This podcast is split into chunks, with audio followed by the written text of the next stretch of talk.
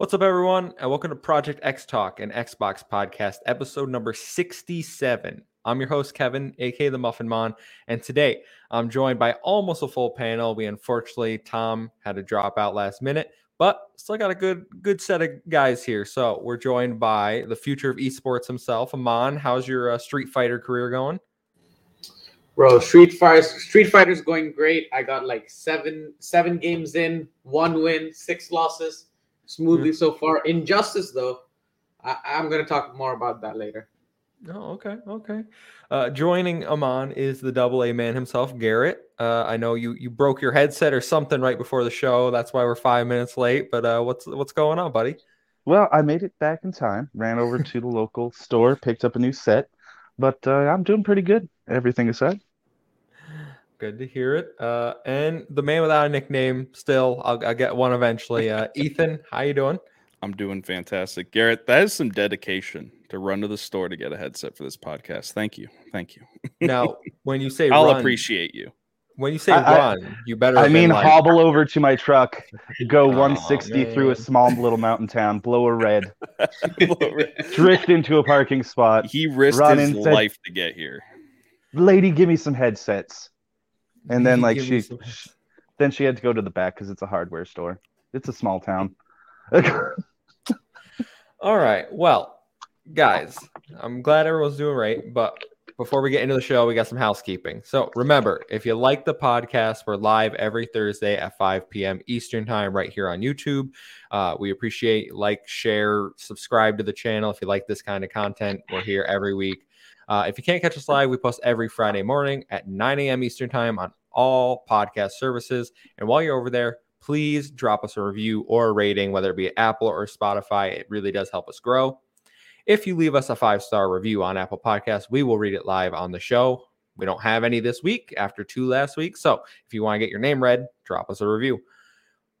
Patreon shout out. If for those that don't know, we have a Patreon, and if you support us at any tier, you get your name read aloud. So thank you to Bucky Blue for supporting our show. Now the housekeeping's out of the way, guys. We're gonna start the podcast, even though it's a it's a big news week here. We start the week every week the same by going around the room asking one simple question, and that question is, "What you playing?" So, Ethan, what you playing? So uh, I've been playing a lot of Nobody Saves the World. Um, I picked that up when it came out, and I'm actually really liking it. Um, the first three hours or so, it was starting to lose me. Um, it was starting to get a little boring and stale.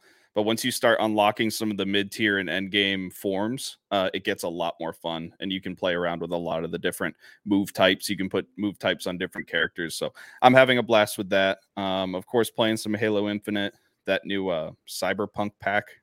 Weekend mm. week event or whatever yeah. came out. Nothing really interests me there, but you you do it to do it. I don't really like attrition. It's really? not really a good. Yeah. I'm, I'm, not a huge fan of that game. Oh, type. I like it a lot.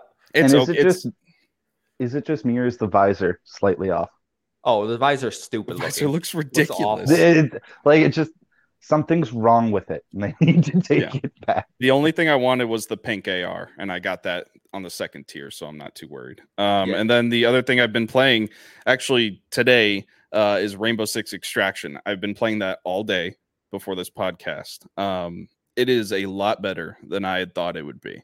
Um, I, I, did not go into it with high hopes. I was like, whatever, it's a Ubisoft project. It's going to be a Ubisoft FPS mm-hmm. Rainbow Six title like Siege, but it's really fun. Um, they have a really interesting mechanic with the different operators. Um, you can go missing in action with these operators, and then the next mission you can go and try and save them. Um, and then also they have like health on the operators. So if you leave a match with low health, you can't use them anymore. So it forces you to choose different operators and play around with uh, the different um, abilities that different operators have, which is really fun. Um, and then also, I was really worried going in online playing with random people. Um, it's actually pretty good so far. Nobody's been you know, just running and gunning and ruining mm-hmm. everything for everybody, at least in my experience. I'm sure it's going to happen soon enough, but I'm excited to jump in with some of y'all whenever y'all decide to uh, download it and play with me. But yeah, I'll probably be playing a lot more of that after this podcast. So uh, I just have a question about Nobody Saves the World. Yeah. How far, how, how many hours into it are you? Uh, I think six now, a little over six hours. Okay. Okay. Yeah. Cool, I'm having cool. a blast. Yeah, yeah, I agree with uh, Mav in the chat. By the way, I love attrition. I I've always liked this uh, kind of um, what is it? Search and it's kind of like search and destroy, where you can like um, revive teammates and stuff. Uh, I enjoy that. I think it's fun. I do think the achievement tied to it is nonsense, where you basically have to let your entire team die and then revive all. yeah, of them in that's one, of the round. things I, I forgot to highlight is with the challenges attached to attrition, just the nature of the game type, you're not going to get as many kills as you would in a team slayer match or No. something like that. So your stats are going to be really low each match. Yet they're still asking me to get 20 assists in Mhm. attrition. It's like Jesus Christ, you want me to play this for two and a half hours straight? I I just don't want to do that. So. You know, more issues from progression from Halo Infinite. What's new? I'm trying to work through it. Amon, I'm gonna jump to you next. What have you been playing? Oh, I've been playing, you know, Injustice. I've been playing a shit ton of that, and I'm actually doing good at it. I've put in, I've played 22 games. I've won 17, and I've lost five. So I'm, I'm, I'm happy with that.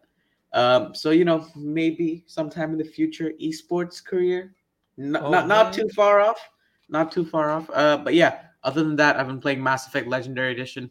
Ooh, good choice. I think I think the first I'm loving it, dude. Mass Effect One alone, I think it's a masterpiece. It's already in my top three, and It I'm is. halfway through the game. Wow, if you I'm think one is a masterpiece, Yeah. two Good. is gonna blow your socks Yeah, I off. know don't even that's what. I've been hearing about too. Can't wait to play it. It's Wow. already like one. I'm I'm only halfway through, and it's already in my top three. Like that says it all. And yeah, that's all I've been playing this week. Mass Effect, Mass Effect, Mass Effect. uh, did you go fem shep or male shep? Milshep. I Okay. told you last week. Soldier and um, Oh right, right. Who's your Yeah, uh, right. who's your who's your romantic interest? Who you gonna, you know? Oh, to Kaidan. the, uh... Kaidan, Kaidan or, or Raiden. Wait, what was that guy's name? Kaidan, you I hate Gated. the worst character in the game. How? He's nice. I like Kaidan. Oh my god, He's nice. He treats me with respect. I leave Kaidan. Yeah, Wait, hold on. I'm not gonna say that. That's a spoiler. I don't want to say nothing. Never mind. Oh my. almost No, I know you get, you get, to choose between one of them, right? Kaidan and Ashley. Okay, at so you do yeah, know. Yeah, yeah. Kaidan Kaidan gets left behind every time. So- 100%. Yeah. so I had always uh oh, I, I should turn this light on. Uh, I had always chose Ashley when I played, but this time when I did the legendary edition, I was like, I'm gonna choose mm-hmm. Kaidan and see what happens because I never saw what happens. And man, he's such a wet blanket. Like I know Ashley's a racist, so like Yeah, that's. Yeah, I did the same thing. I was like, He's a little I don't want to do another three games with racist Ashley again. how, and did, then Kaidan, how did I miss that she was a racist, by the way? Like growing up, I was like, damn. No, Yeah. like Ashley's just. I, I, I didn't like her at all. But Kaidan sucks. He's so boring.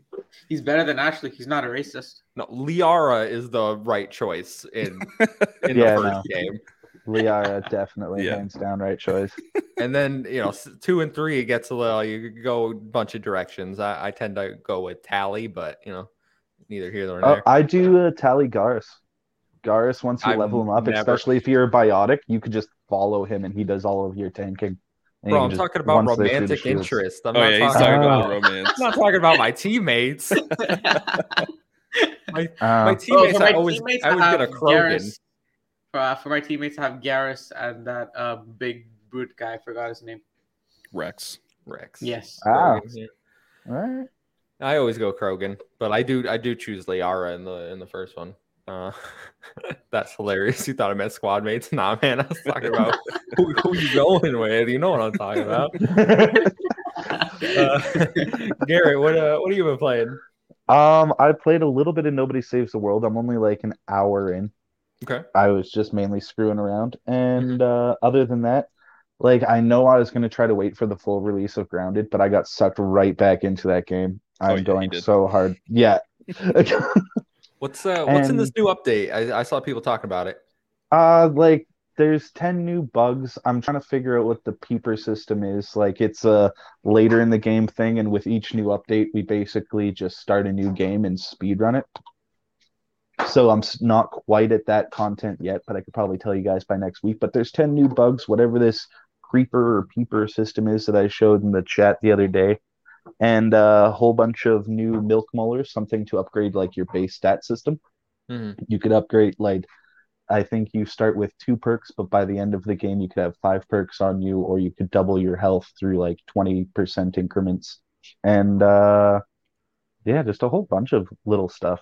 But it's not quite as big as the haze or the water update. It's just bugs and stuff, not actually like a whole new biome to explore. Okay. So that's a bit of a letdown, but still a lot of new stuff, new things to kill. That's cool. That's cool. I'm still waiting for the full release. Then I'll Yeah. go in and see what's going on in there. Uh, I've played a lot this week, guys. Um, so I beat the Crash N. Sane trilogy on Monday when we had the day off. Um, and three is by far the easiest game in in that trilogy, the initial trilogy. Um, it does have some of my least favorite levels, though. Um, the motorcycle levels are not enjoyable. I think they were clearly wanted to make Crash Team Racing when they made those levels. So I think three probably has some, like some of my least favorite levels in the series. I think two is probably the best one. If I had to pick one out of the trilogy, I think two is my favorite. But I made a, a video coming next week um, about Crash Bandicoot, which apparently is uh, is pretty timely considering the news we got this week about the IP. So uh, it might be a little outdated uh, how I ended that video, but it's already edited and uploaded, so I can't go. I'm not gonna go back and change it now. Um, been playing the Halo Infinite event we talked about. I like attrition. I think it's a lot of fun. The games I've jumped into apart from that were Game Pass games that dropped this week. One being Danganronpa Trigger Happy Havoc. And I gotta say, this is probably the best visual novel I've played. Um, I tried, I've tried a few in the past. I think this story is absolutely fantastic. I like all the characters um, except the one. I he's I think he's meant to be annoying. Um, the the I forget his name. The uh The big guy. yeah, the big the Yeah. big guy. Yeah, yeah. do not do not enjoy him. I don't think I can finish this game though. Um, I'm a few chapters in and I'm just losing my will to play it. Um, it's I think there's like I understand they actually give you more gameplay than most visual novels, which is something that I do like. Um, I think the trials are super fun and, and that whole mechanic. I th- but like the story was really was keeping me going. If there was an anime of this, which there might be, I haven't looked. I'd probably just watch the anime. Like I'd probably just get more out of that. Uh, I think because I don't know, like the story is really good. It's about a bunch of uh, kids who get trapped in a school and then told the only way out is to kill each other. Like I'm sure that's the premise of a bunch of animes because uh, it sounds pretty Japanese, but I, I, th- I think it's good. If you like visual novels, I have a review coming out for it. Um, but that was one I, I'm glad I tried it. I don't think visual novels are for me though. I think I can firmly say that at this point. Um, and then Kevin, I've also, Kevin, yeah, yeah. Have you played Doki Doki Literature Club? Yeah, no, but I know, say, I know, I know the twist though, so I don't think I can play it. The okay. twist. There are multiple twists. I know the big twist at the end of the game. That's a hell of a game. I think that kind of got uh kind of got spoiled for me. The other game I've been playing is uh, Nobody Saves the World.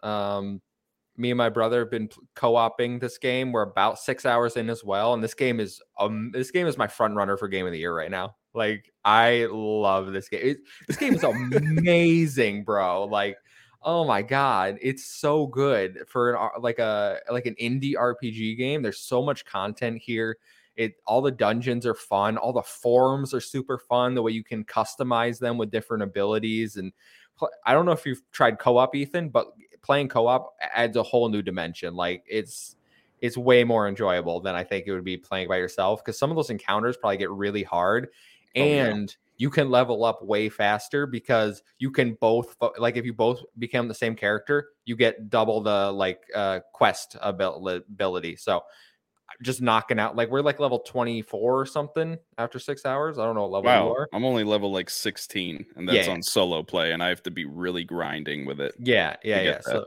yeah, so we're 24 and we're we're making our way towards the uh I don't know if you looked at the forums, the dragon.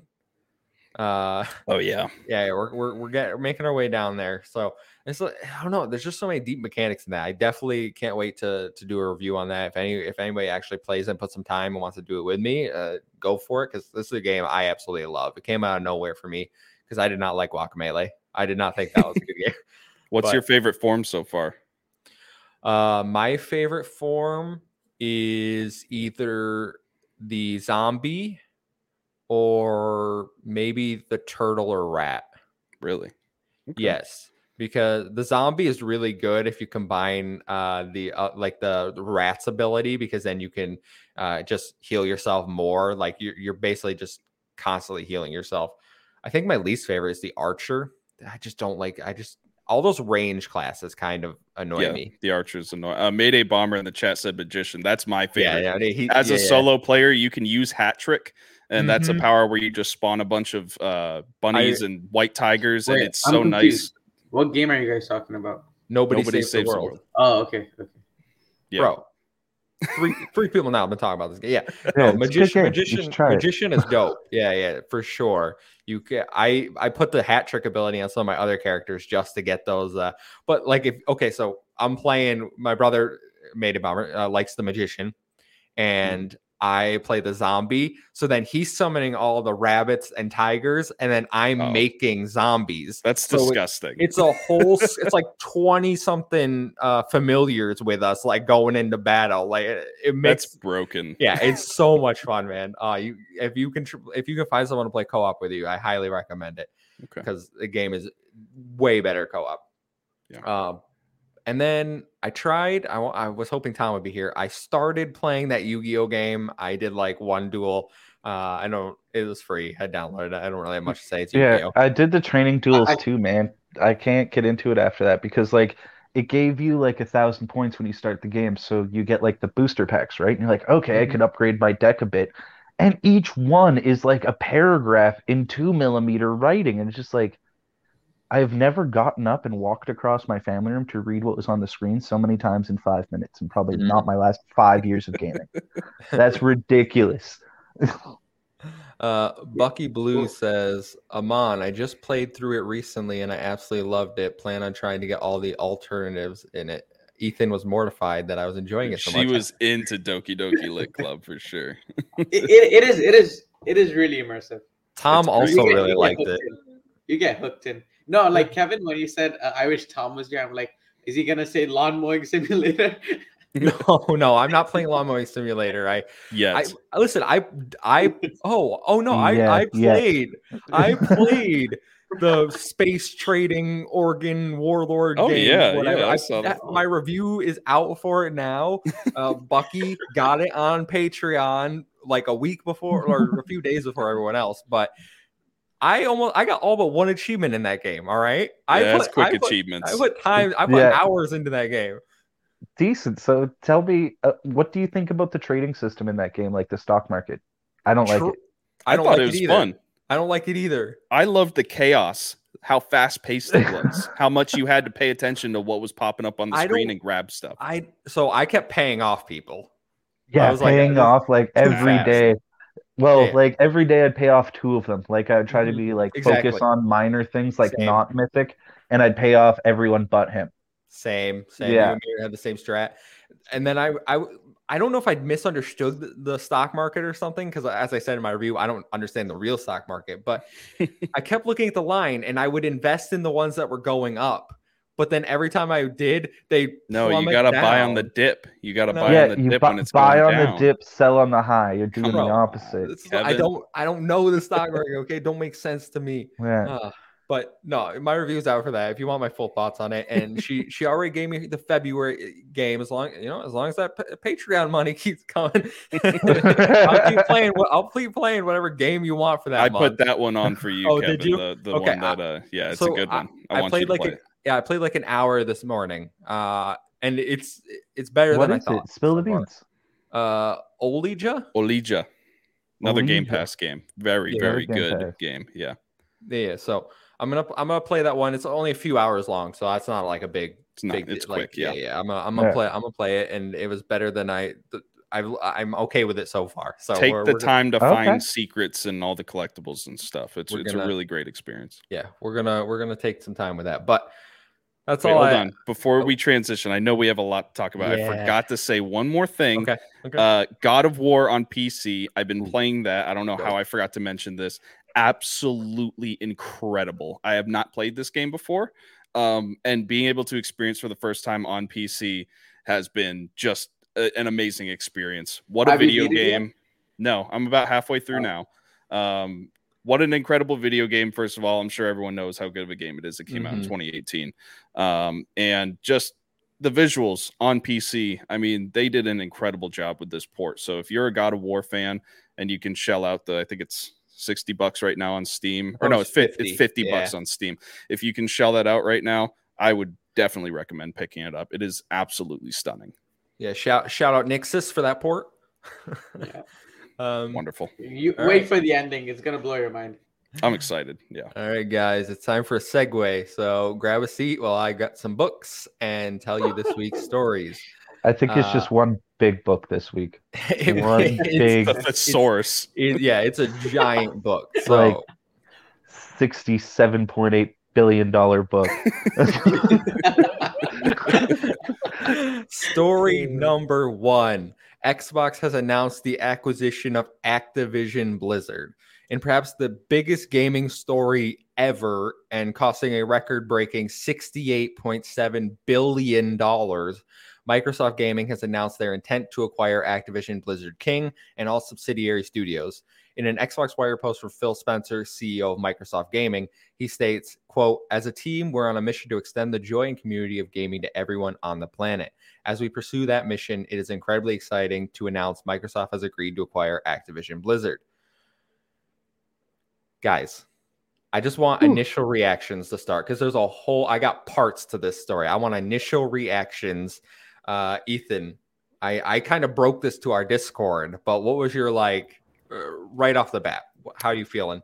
Um, it, I felt like I was dreaming when I first saw that news. I remember it came right in the morning when I woke up. I woke up, I looked at my phone, I saw like 30 Twitter notifications. I'm like, what the fuck is going on right now?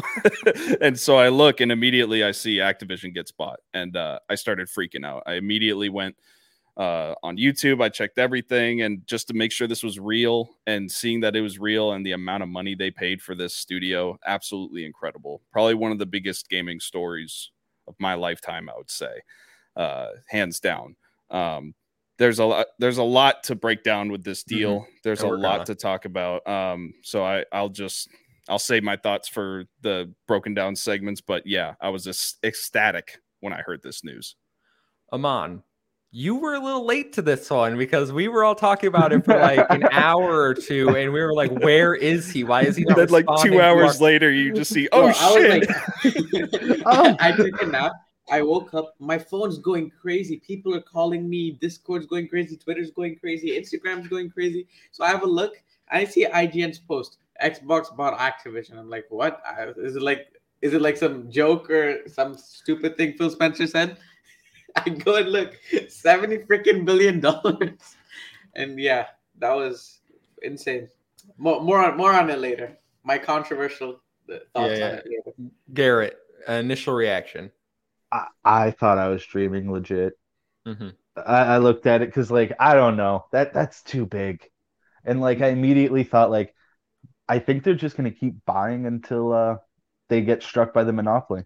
I think they're just gonna keep going and going in some weird unstoppable tirade, and 15 years from now our kids are gonna be in a Microsoft Oasis thing from uh, Ready Player One.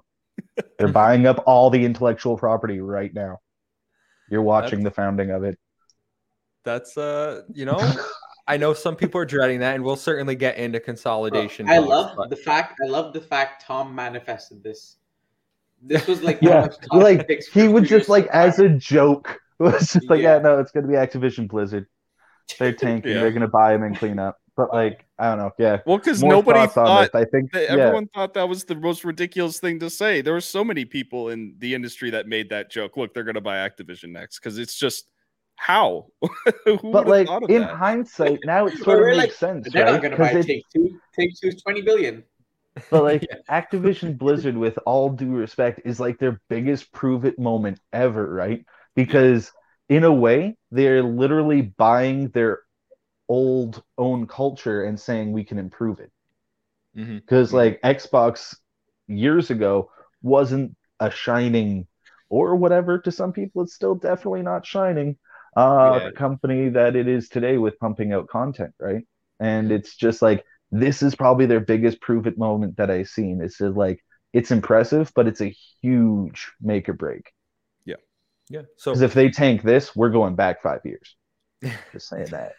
So my initial reaction was this broke in the time the 5 minute drive I have from my apartment to where I work.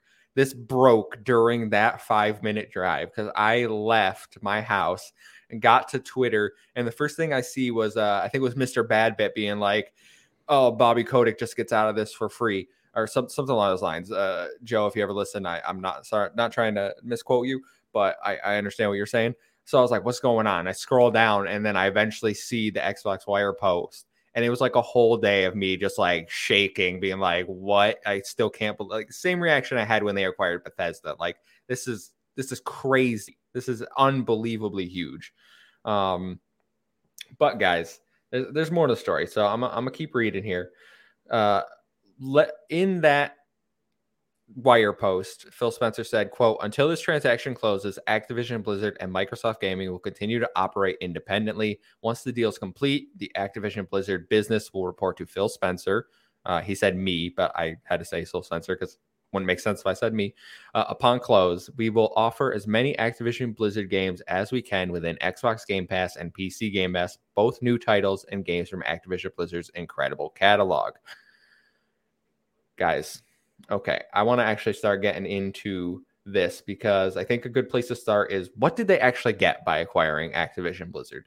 And they got a lot. So some of the IPs Nothing. they got, nothing, get out of here. Some of the IPs that they've managed to get Crash Bandicoot, Spyro the Dragon, Call of Duty, Overwatch, Diablo, World of Warcraft, Guitar Hero, StarCraft, Tony Hawk, and more, including Major League Gaming, BattleNet.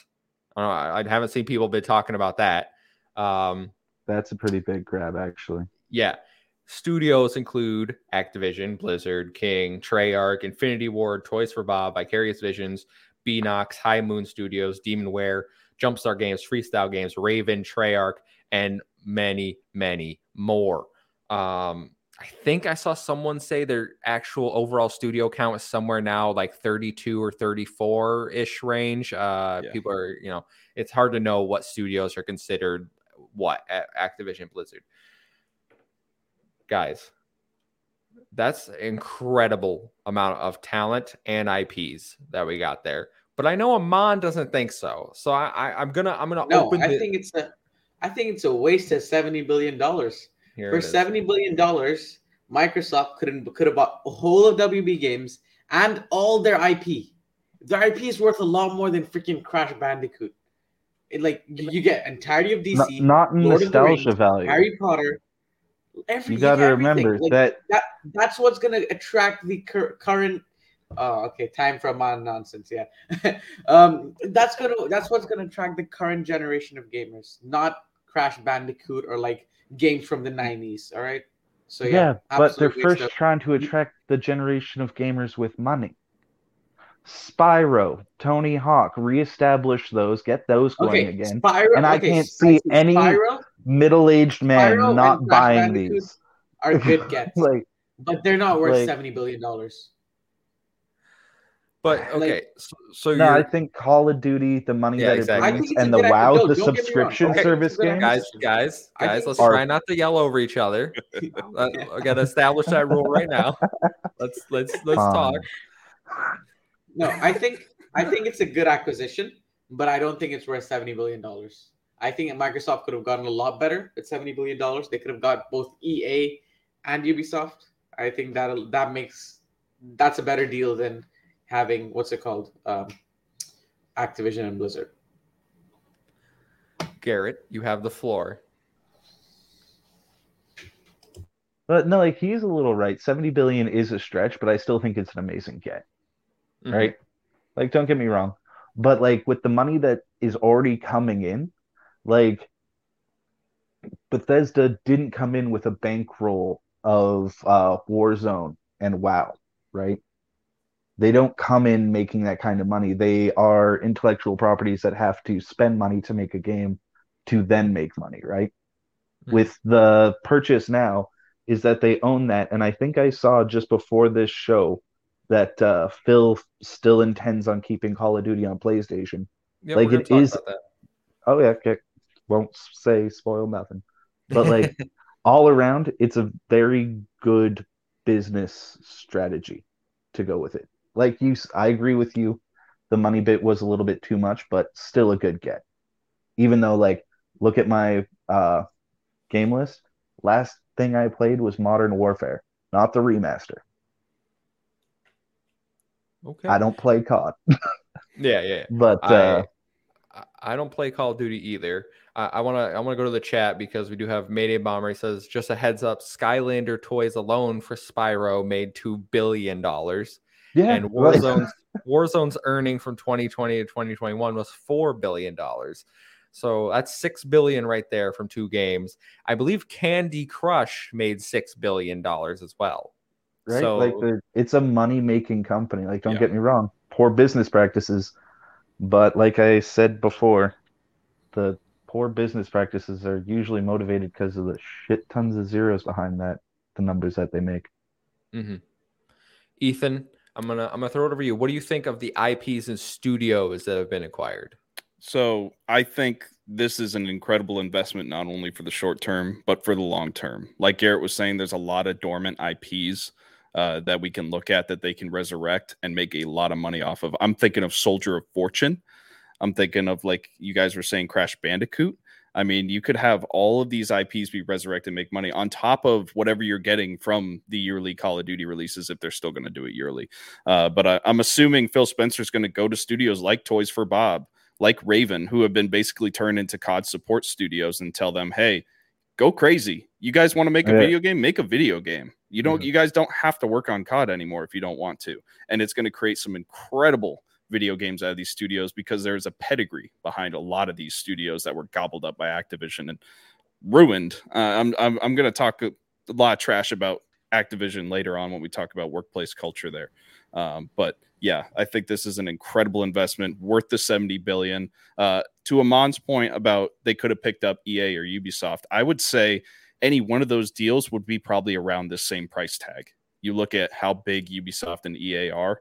Um, any one of those companies probably would have pulled this sort of price tag. Um, but I don't think you would have gotten the same revenue stream out of any of those companies as you would with Call of Mhm. Duty, Candy Crush, these these little IPs that you know a, a lot of us look at Call of Duty and we're like whatever, but in reality, it's the one of the biggest money making juggernauts in the video game industry. Um, so I, I think this is an incredible investment worth the 70 billion, and I think we'll see that pay off in the next five years or so. Yeah, no, I so before I give my opinions, I want to read a, a quote from Phil Spencer, who said, uh, who did a Washington Post interview. He said uh, regarding the IPs and development team, uh, we're hoping that we'll be able to work with them when the deal closes to make sure we have resources to work on franchises that I love from my childhood and that the teams really want it to get. I'm looking That's so forward to cool. these conversations. I really think it's about adding resources and increasing capability. So, Amon, you're him. over there. You boomers, nobody cares about Crash Bandicoot. You know who does? The head of Xbox. No, Phil okay, okay. I'm telling you, Spyro and Crash Bandicoot are good IPs. They're like, okay, what IPs is uh, Xbox actually getting out of this that can great make ones. Good. what? What great ones? Do you just Soldier of Crash Fortune. Bandicoot? Yeah, I mean, like half of them are first-person shooters. Like they're all the same. Guitar Hero. Guitar yeah, Hero, imagine a revival A of I don't, lot. I Guitar Hero. give, okay, I don't care about Guitar Hero. Tony A lot of people cool. do. You Spyro, will. Spyro, cool. Ba- uh, Crash Bandicoot, cool. Overwatch, I don't give a crap about it. Um, World of Warcraft could be good, but again, like seventy billion dollars, and yeah, I just don't think it's worth the seventy billion dollars. I, I It's think going to make a lot of money for them in the future, but if this acquisition limits Xbox from buying more studios later on, I would be pretty disappointed. Because I mean, we thought don't- this. I we thought the Bethesda deal would be limited. Just last week, I thought I said I thought that Xbox was going to go into a rebuilding year because of how much money Mhm. they dropped. I didn't know they had this much in the coffers to be able to drop. So I knew Microsoft did. I didn't know Phil Spencer had that pull though. See, see, So okay. they if, can if surprise us. Microsoft bought a bunch of smaller studios for seventy billion dollars, like they got IO, Remedy, and all of them, and they got like twenty studios for seventy billion dollars. Do you think that would have been better than uh, getting Activision? No, I don't think it would have. Uh, it How depends. though? on- Like with with with uh, by acquiring Remedy, you get Alan Wake. By acquiring IO, you get Hitman and James Bond. Yeah, but th- those are those are one and done releases. We're talking about reoccurring revenue like Call of Duty Warzone, like Candy Crush, like all these other IPs. I mean, but we're talking they have about. just reached the Game Pass agreement with like Activision for Call of Duty. I mean, they could have, like, but all the money wouldn't have been going into their pockets. And and Call of Duty, uh, seventy percent of Call of Duty sales are on PlayStation. So C- Call of Duty, them like Activision had no incentive to make a deal for Game Pass because that would not really benefit them. I listen. I think you're putting a little uh, a personal spin on this because the IPs don't appeal to you, which is completely fine. Yeah. I think denying from a business sense that these IPs yeah, are going it's- to it's rake in money. Yeah, they're they're definitely going to print a lot of money for sure. Yeah, yeah. like Candy Crush, with with Call of Duty, uh, Overwatch, and they ha- they literally got the entire esports thing with MLG. Yeah, Yeah. it's going to print a lot of money. But yeah, Uh, that, that's I just gotta just gotta laugh. at This Polly Baba Yeah. says Phil Spender. I like that too. I saw that. Phil that's Spender. a that's a good one. So no, these IPs obviously are a lot of them are up my alley. Crash and Spyro, I grew up with. I still love Crash Bandicoot. I was just talking about playing it. So 3D platformers are up my alley. I'm all for it. I cannot wait to see what they do.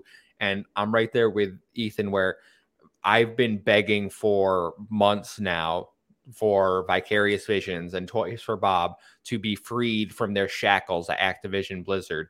And it sounds like Phil Spencer is going to have those conversations. And that excites me knowing that those are studios that are passionate about a certain type of game and can deliver quality titles. So it doesn't even have to be Crash, it doesn't have to be Spyro, it doesn't have to be Tony Hawk. There's a whole bunch of other hidden IP that people probably have forgotten long ago that hey, maybe these studios can dive in and look at it. So Lists. I- if I you go think- to their Wikipedia, like Yeah, yeah, lists this- and lists, it's yeah, yeah. crazy.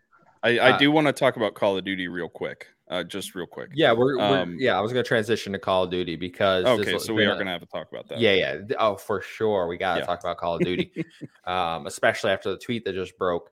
Um, Yeah. So, Call of Duty, um, obviously, is the big money maker, the one everyone's talking about. And we've seen a lot of discourse already about whether it's going to go exclusive or not. And I just, you know, if you had asked me yesterday, I said 100% the future Call of Duty games are going to be exclusive to Xbox and PC. They're not going to be on PlayStation. PlayStation will have Warzone and existing games, but everything else, no. Phil Spencer just tweeted before we went live, quote, had good calls this week with leaders at Sony. I confirmed our intent to honor all existing agreements upon acquisition of Activision Blizzard. That's much like they did with Bethesda for Deathloop and Ghostwire. And our desire to keep Call of Duty on PlayStation. Sony is an important part of our industry and we value our relationship. Ethan, you wanted to talk about it. I'm going to throw it to you. What do you make of this quote? Is COD going to be on PlayStation still? Um, you know, you got to do some deciphering when it comes to these quotes from any of the big business heads, right? Um, you know, it's hard to really gauge. I I don't see Microsoft not taking this IP and making it exclusive. I mean, we we all thought when they first bought Bethesda, like they're not going to make Elder Scrolls exclusive or Fallout. That's insane, and they did. You know, the Elder Scrolls Six is going to be exclusive. Starfield's going to be exclusive, and I'm sure whatever Fallout Five is going to be is is going to be exclusive. Um, I I truly believe at some point every single Activision Blizzard title is going to be exclusive to Xbox. I don't think they're going to put it on PlayStation anymore. Um, now, regarding Call of Duty itself, I think this is a great thing for that franchise. I look back at the Modern Warfare days, Black Ops, Modern Warfare 2. That was back, at least for me, when Call of Duty was really, really good. They were putting out incredible content, incredible video games with good uh, single player campaigns that tied in with each other, that had good story elements. We've seen a lot of Call of Duties come out now, and it's kind of lazy really it seems like a lot of reskins i have vanguard i play through it you know it's call of duty it's it's the traditional Mhm. call of duty arena shooter multiplayer so it's fun for what it is but i don't have an attachment to it like i did back during modern warfare 2 or Yeah. black ops where i really was invested in this game world um, so i'm hoping we end the yearly release trend with Call of Duty. I think that's number one. And I think that has to end because all these development studios aren't going to be working on Call of Duty at the same time like they used to be. Um, and then I hope we get to see actual premium Call of Duty products again with good campaigns and good innovative multiplayer. So I'm hoping for a good revitalization of the series. So you're still firmly in the camp that Call of Duty will eventually be exclusive to Xbox. I'm gonna say this, and and I'm, I'm gonna credit Paris Lilly with this. He's another video game journalist. If you guys are not familiar with Paris Lilly, go check him out. He's always on the Kind of Funny XCast. He said back during the Bethesda deal, but now also with this one, you do not spend seventy billion dollars of your money and not make your games exclusive. You'd be insane to do it. So mm-hmm. I, I I don't see it being on PlayStation past 2024, maybe. I'm assuming contracts go out a little farther than 2023 when this acquisition is supposed to go through. Um, so you're going to have COD on PlayStation for a decent chunk of this generation um, still. But I think at some point, yes, you're you're not going to see Call of Duty be released on PlayStation anymore. Garrett, I want to throw the conversation over you talking exclusivity. Uh, we just heard from Phil Spencer um, about Call of Duty in that tweet. What is your current feelings about exclusivity for Activision products? Um, I I think my answer differs from Ethan's, but is mainly the same. They're gonna go exclusive, but not for like eight or ten years. There's still gonna be a few more because like I think it's gonna be great advertising.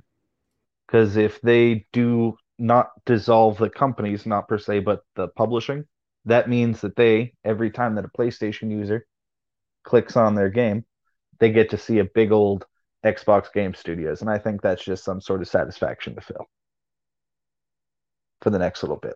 Come on now, but uh, it's also a huge moneymaker. Like with Bethesda exclusivity, it was no question because their main thing coming to the table to buy their company is their IP, right? Not necessarily the same with Activision, uh, Blizzard, because they can go up and say, look at how much money this company is already making. They were losing some to mismanagement, but we can fix that. Mm-hmm. So I think this is a fact that Xbox used to be asking for checks from Microsoft. Now I think they're just going to be paying in their uh, yearly bit like the rest of the divisions of Microsoft do. I think they're mainly going to be standing on their own two feet after this pays itself off. Okay. Uh, and at that point, it'll go exclusive. But yeah. Oh, okay. You're thinking once yeah. they recoup all their money, then yeah. They can... Once they recoup, then they'll go exclusive. But it, it won't be like the Bethesda thing and be like paid off in a couple months. Yeah. It's gonna be. It's gonna take a bit because I think there's gonna be some more acquisitions before then that'll slow it down. Uh, Aman, what do you think about exclusivity? I think the wording in the tweet Phil Spencer put out is very, very important. By Call mm-hmm. of Duty, he could just mean Warzone, or it yep. could mean by like um, Call COD multiplayer and Warzone would come out on PlayStation, but the campaign would be exclusive to Xbox. That could also be a thing. Um, but yeah, I think there's going to be rumors floating all around. People were saying, "Oh, Elder Scrolls not going to be exclusive," but yes, uh, I definitely think at some point COD will be fully exclusive to Xbox. It could be when they recoup all their money, but I think they can like recoup all their money through like Candy Crush alone, uh, mm. Candy Crush and Overwatch alone. Uh, they don't really need to do it through COD. The COD, if they do it through COD, it'll just speed up the process. But yeah, I think anything can happen really the wording is really important because they're not really allowed to say much about the acquisition until the deal is fully done so, yeah, yeah, they they literally can't say anything about it until just like with Bethesda. Yeah. So, so he was like instead of saying intent, he said desire. Yeah, to put it. It yeah. could have. It could mean. Uh, I saw uh, Luke Lore put a tweet out. It could be Xbox is getting Spider Man. Activision did make Spider Man games, and uh, Microsoft gives them COD in return. It it could be a whole host of things. We obviously won't know until it's actually complete. Um, just I'm I'm kind of in your boat, Aman, where I think the wording of Phil's tweet was very intentional. The word desire does yeah. not mean guarantee that PlayStation will continue to get Call of Duty and Call of Duty instead of like referencing, you know, specific games or future titles or it could mean Warzone It could simply mean we're going to keep Warzone like we did with Minecraft on everything. So I I if anything, this just puts some doubt in my mind as I was telling everyone this morning on Reddit and social media, hey, you know, these are going to be exclusive. Like you're just going to have to accept that. You're doing the same thing you did with Bethesda where everyone's in denial, but now I'm like I'm not 100% confident in that comment. I, No, I cannot This firmly is- say. This, this is another power move by Microsoft. They got they grabbed Sony by the neck and they're like, if you take another Final Fantasy away from us, we're taking COD back. That could that could literally be it. I think it's just a power move. You know, stop making the third party deals. It's very then you can have possible. It's very possible. One thing we for Call of Duty specifically, we know they've had a relationship with PlayStation now for a while, exclusive modes Exactly. and maps, and uh, that's that's dead in the water for sure. They're not getting exclusive stuff anymore. That that is one thing we know. In terms of everything besides Call of Duty, there the IPs that are not Call of Duty exclusivity. I think those are exclusive. I think, uh, and I think it was Mayday Bomber up at the top. Um, who said, Could we see a deal similar to Banjo on Switch with Crash and Spyro, which would be crazy considering they were the faces of PlayStation? Uh, it's possible that uh, you, you know they recognize, hey, those ti those were PlayStation's mascots, and they're like, we're we're gonna ha- need some sort of deal for you to get their next titles. Um, I'm completely fine if they go exclusive. I'm honestly uh, to be be clear, I'm completely fine with either option because I'm getting it on Game Pass and I have all the consoles. This does not affect me in the slightest. But I understand there are people out there that don't have all the consoles. I just want people to be prepared that the next Crash Bandicoot game, the next Spyro game, the next whatever could and very well could be exclusive to Xbox. It will be 100%. And isn't that just a crazy fact in itself? Crash is now like they had commercials with, With Crash promoting PlayStation. It's uh, Naughty Dog Like back in the day, Crash. he used to make fun of uh, Super Mario and just be like, "Buy PlayStation." one of uh, I like may that's have the equivalent used, of Master Chief being bought by Sony. yeah, no that, that's a good comparison to be honest but I may have used the live action Crash Bandicoot uh, guy in the Crash Bandicoot uh, video that's going to be on our channel next week so uh, yeah I firmly remember the live action Crash Bandicoot Yeah, Didn't uh, Naughty Dog work on a Crash Bandicoot game? Crash ba- Crash Bandicoot was made by Naughty Dog the first three Yeah. were all Naughty Dog Yeah. games and Yeah, they made that's- uh, Wow. Did they make one after? I think they made made they made uh one after that. I just did the whole Jack and video essay on it. uh, no, I'm talking about Crash. Uh, but Oh, yeah, no, they made the first three. So, uh, Polybaba says PlayStation's move of making third-party timed exclusivity deals and PlayStation-only DLC on multi-plat games is going to dry up It really is. yeah. if if Xbox is buying everything. I want to go through a few of these. Um, he also says intent plus desire equals PR speak until the deal's finalized. We touched on that for sure. Uh, Mayday Bomber wanted to know could we see a console version of World of Warcraft? Could help add a competition to Final Fantasy 14, which is exclusive to Sony. Yeah. It's been rumored. It's been Yeah, rumored. it's I, been I rumored. would I argue so. they need to do something to revitalize WoW. We've seen the past Yeah. couple of years a lot of people migrate from World of Warcraft to Final Fantasy Uh, 14 or this other. MMOs. Big Um, surge.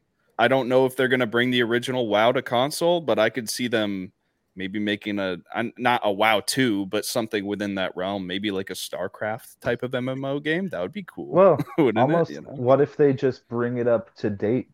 Heck, do a prototype of like I was saying before, where it's not like a official remake, but just bring the new mechanics of MMOs to it and update the graphics so it well, it doesn't look like a WoW game. And Mhm. the, well, the other thing is too is WoW throughout its entire history has been a subscription based MMO. Yeah. You've had to pay monthly for it. I mean, if uh, Would- are you going to throw WoW on Game Pass? That would be That- really I was interesting. just going to ask: Is WoW going Yeah. to Game Pass and eliminating Yeah, the that, subscription? that's That would crazy. That would that would make Mm. them lose a lot of revenue Wow, with WoW if they put it on consoles because you'd have to. I, I feel like us as the consumer, we would expect WoW I think that they to be could put, put, on the Game Pass. Okay, okay. you know, I I, I'll, I I'll don't, I don't you see them out doing it. because you used to have to buy the game and then the subscription. So what if you get WoW for free in a 14 day trial, but after that you deal with the the subscription service? I don't know if Microsoft or Xbox would want a second subscription service like that because I mean every MMO that has It's come not a subs- to it's not consoles like- has pretty much been free. I mean, you look at Elder Scrolls Online, Fallout 76, you look at Final Fantasy. Well, is Final Fantasy 14 on consoles? I'm not sure. Yeah, it's on it's on PS5. Yeah. it is, PS5. And it's free on But you got- PS5, right? You can just No, you have download it. Yeah, Yeah, it's, no. yeah, you can play up to level. I want to say twenty. Uh, it might be a little more um, for free, but then you do have to pay. Okay. Well, WoW just for me feels like a PC specific thing. Like I, I I can't see that coming to console and them removing, I guess, the subscription based service for a while. As someone that played World of Warcraft in my youth a lot, Mhm. um, I do not know how that game would translate to console. There's not enough buttons on your controller for every Yeah. like it is it is crazy. Do I think it should go into PC Game Pass? Yes. Does that mean Yeah. they get rid of the subscription cost? I would love that. I don't know if they want to lose all that revenue. That is that is a big loss of revenue. Um, I'm not so con- I'm not really concerned about them, you know, not managing that because Activision Blizzard like they're, they're gonna operate as themselves still, so they'll get it. Um, I'm not not concerned about that at all. I just I think putting it in Game Pass would get people to try WoW. Like I think the 14 day trial, I think that already exists in World of Warcraft. yeah, it does. Um, I feel let's like it would really upset a lot of old fans though, because you got to think these people. A lot of fans have been playing this game for 10 years, thousands, Thousands of of dollars invested in this game, yeah. and now you're just gonna slap them in the face. Hey, it's free now. Nobody cares. you Right. know, like So that do you have to remember buy my World of old si- Warcraft?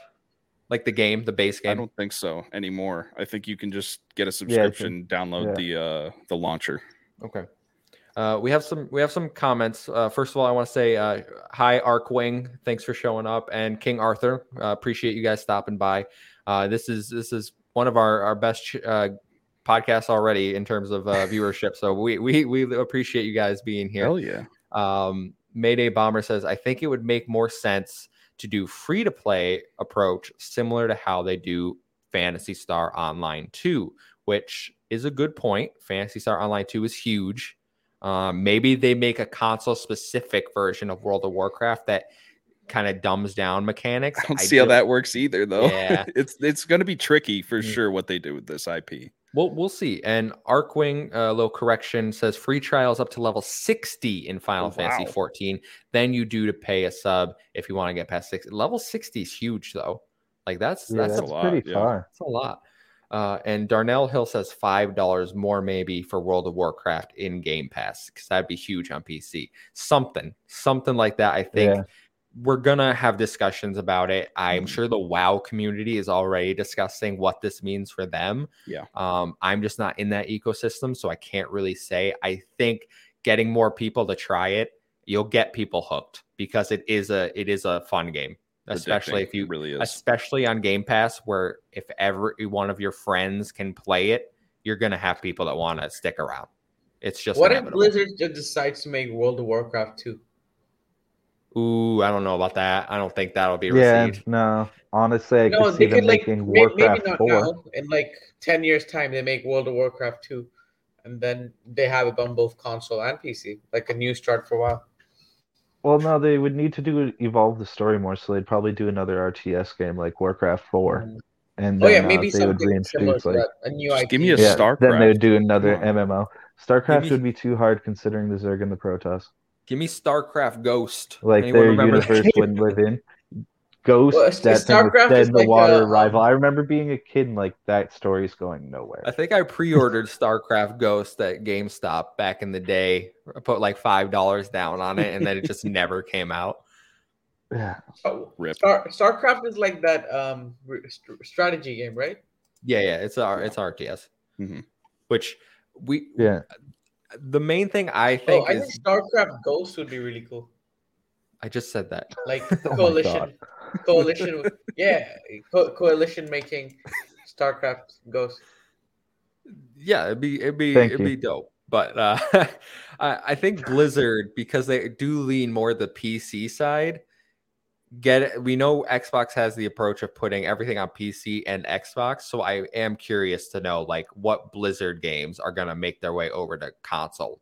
Eh, Hearthstone is that on consoles yet? Yeah, Because if I'm not, I, pretty I sure think it is. it is. Yeah, it is okay. I want to say yes. Okay, because if not, that would be my first one. And like, like- they had the original StarCraft on N64, so like they have done stuff in the past. Mm. I remember that. Yeah, I but we've seen like what Halo Wars, they've shown that they can get RTS games over to console and do it Right. well. And there's the Age of Empires rumors that that's going to get a console version. So Ooh, I'm so I- excited. I would love if StarCraft came over to to console. Oh, I Hearthstone is awesome. not on consoles. It's That- only on desktop 100%. and apps. 100% coming to console. That is Yeah. an easy win. They It'll they come. port that over no problem. Even Candy Crush. I think Candy Crush is coming to console as well. Game Pass. wouldn't- Easy. I wouldn't Or it might against it might turn into one of the Microsoft games because there are apps on your phone that you can play that you get Microsoft achievements. No, So even on Game Pass, like you know, te- they have the te- Tetris effect thing. Yeah, Candy Crush could be. Yeah. for sure. Yo, what up, Crazy Lou Gaming Louie. in the house? Thanks for stopping by, guys. Uh, appreciate all of you. Uh, remember to like uh, and share out the link so everyone can come by and uh, subscribe if you if you want more content from us. We appreciate everyone being here. Uh, anything else on exclusivity, guys? We got a lot more talking points. Not that I can think of. Oh, King Arthur. Now it would be a great time to add mouse keyboard functionality to Series X and S if they'll bring WoW to console. I know Wouldn't some that be games Yeah, that would be. Yeah, that would be great. That Some- would change the game. Yeah, that, That would would make change- the port easy. Do it in a heartbeat. Play Halo Infinite on mouse and keyboard through the Xbox. That'd be pretty cool. Oh, buddy, go go nutty. I might be able to keep up with you guys then. Just kidding. no, I'm not. Not going two and twenty over there. Uh, Crazy Lou, Amon, you're back. Awesome. We got a got a fan. I think you know Crazy Lou from Mavs community, right, Amon? Yeah, I'm familiar with him. I also saw him on Boom's podcast a couple of times. Yep. Oh yeah, he got on Boom's. Uh, I'm gonna be on. Uh, I'm gonna be on Boom's show in a few weeks here. So you beat me to it, Crazy Lou. Way way to go. Uh, we need therapy. Thanks for stopping by. Hey, what a time, huh? what a time indeed. All right, guys. Exclusivity talk over. Next, uh, obviously, we've done nothing but crap all over Activision Blizzard for the last year. So Oh, yeah. why change now? Because there is a big issue of workplace uh, discrimination, sexual harassment in those studios, and Microsoft is taking on a lot of legal issues by acquiring them. There's no if, ands, or buts, uh, no way around it. Their lawyers are going to have to show up and take care of some stuff. But Phil Spencer seems pretty confident because in that interview with Washington Post, he says when asked about workplace issues, quote, I believe the leaders there believe in the opportunity they have in their plan, noting his confidence the issues will be resolved. He says, reunionize workers. Microsoft will aim to empower its new employees to, quote, do their best work. He added that before the acquisition, he sat down with the leadership and made them spell out what are they doing to address all the issues, and he's good with their plan going forward.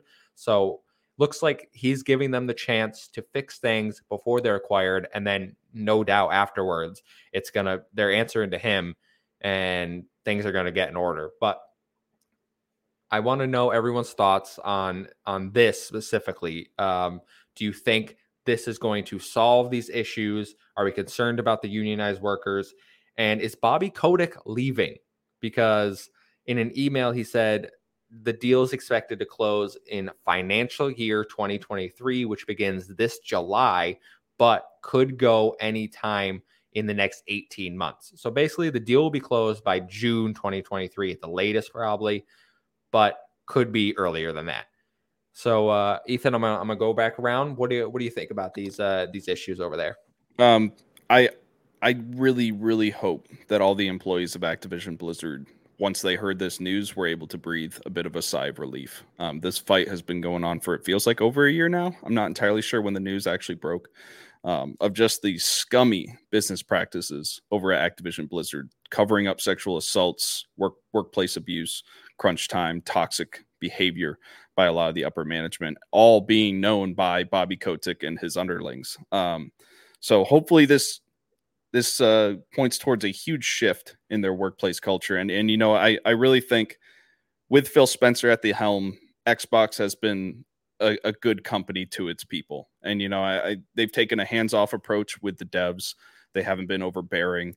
Um, you know, and, and from what from the outside looking in, it looks like Xbox and its development teams are a really good place to work. Um, and then we're not seeing a lot of scandals, if any, coming out of uh, Xbox. So I'm really hoping all the employees that are going in every day and you know hating their bosses and and worried about the future at the company and in the industry. I hope they can breathe that sigh of relief now that Xbox has acquired it. As for Bobby Kotick, I guarantee you he's gone. But I, mm-hmm. I bet you it's not going to be the way we want it to. It's not going to be Phil Spencer going, you're fired. It's going to be a retirement package. He's going to get a huge multi million dollar severance pay because that's how these things get resolved. That's how these people get away with this stuff. Uh, so I, I, hate to be the bearer of bad news, but I guarantee you that's what it's going to be. But mm-hmm. I don't see Bobby Kotick staying with the company in the future. And, uh, you know, all these uh, studios can hopefully move past this really dark point in its history and Xbox can clean up this uh, culture issue that they have. Yeah. Yeah. I know well, regarding, re- regarding, I'll get to you in a second, um, I just wanted mm-hmm. to throw this in. I know regarding Bobby Kotick, um, there was back and forth on Monday. He's staying, he's not staying from different news outlets saying it seems like he's not staying after the deal's complete. Phil said that everyone's going to answer to him as a brand new CEO of Microsoft Gaming. He got a promotion out of this. Uh, shout out Phil. But yeah, I think I think he's gone. And someone did do the math based on how much they're being acquired for. I believe he is set to make around three hundred million dollars when he leaves. Yeah. So it is definitely a, a, golden parachute. I think I think Phil Spencer was very deliberate during that press release where he said they will report to me as CEO. I think yep. that was a very deliberate thing that he put in there, showing that saying but not saying that Bobby Kotick's done here. Mm-hmm. Uh, Aman, I'm gonna throw it to you now. Yeah, I was about to say the 300 million figure, dollar figure of what Bobby Kotick will be getting. It's unfortunate, but um, whatever gets him out of there at this point. Obviously, um, the most important thing I'm looking forward to out of this acquisition is creative freedom for these teams, uh, making new IPs specifically. Um, I really want to. I really hope to see more of that. Uh, and yeah, I, am pretty sure all the employees were celebrating after the news uh, of hearing this because you know Xbox have been has been very vocal about creative freedom for their internal studios, and yeah, I think it's a win-win for both Activision and Xbox. It's like Xbox, Phil Spencer is literally going to restructure the entire company, you know, change how it is, and Call of Duty hopefully ditches the yearly release schedule. Yeah you know, mm. uh, two to three years. That's a good gap. And yeah.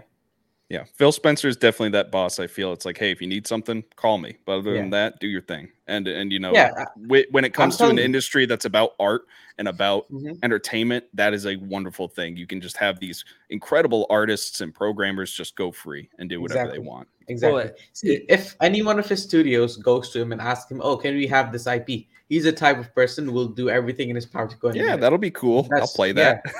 Yeah. like cool. I think Beenox, they made the Transformers games. I think or yeah. High Moon Studios.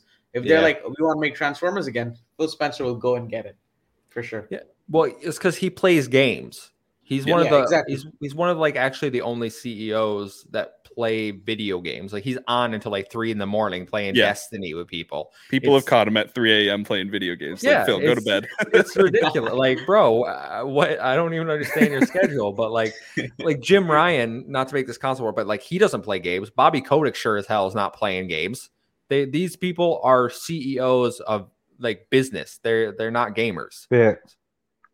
Uh, Garrett, you think this is gonna uh, clean up Activision? Oh yeah, it's going to clean up tremendously. I'm just trying to figure out something to say that they didn't already. There's not too much left. Um, if anything, this is like one of those uh, dodo stories that you see on Facebook, where the animal that was trapped in the zoo suddenly gets let out to the pasture.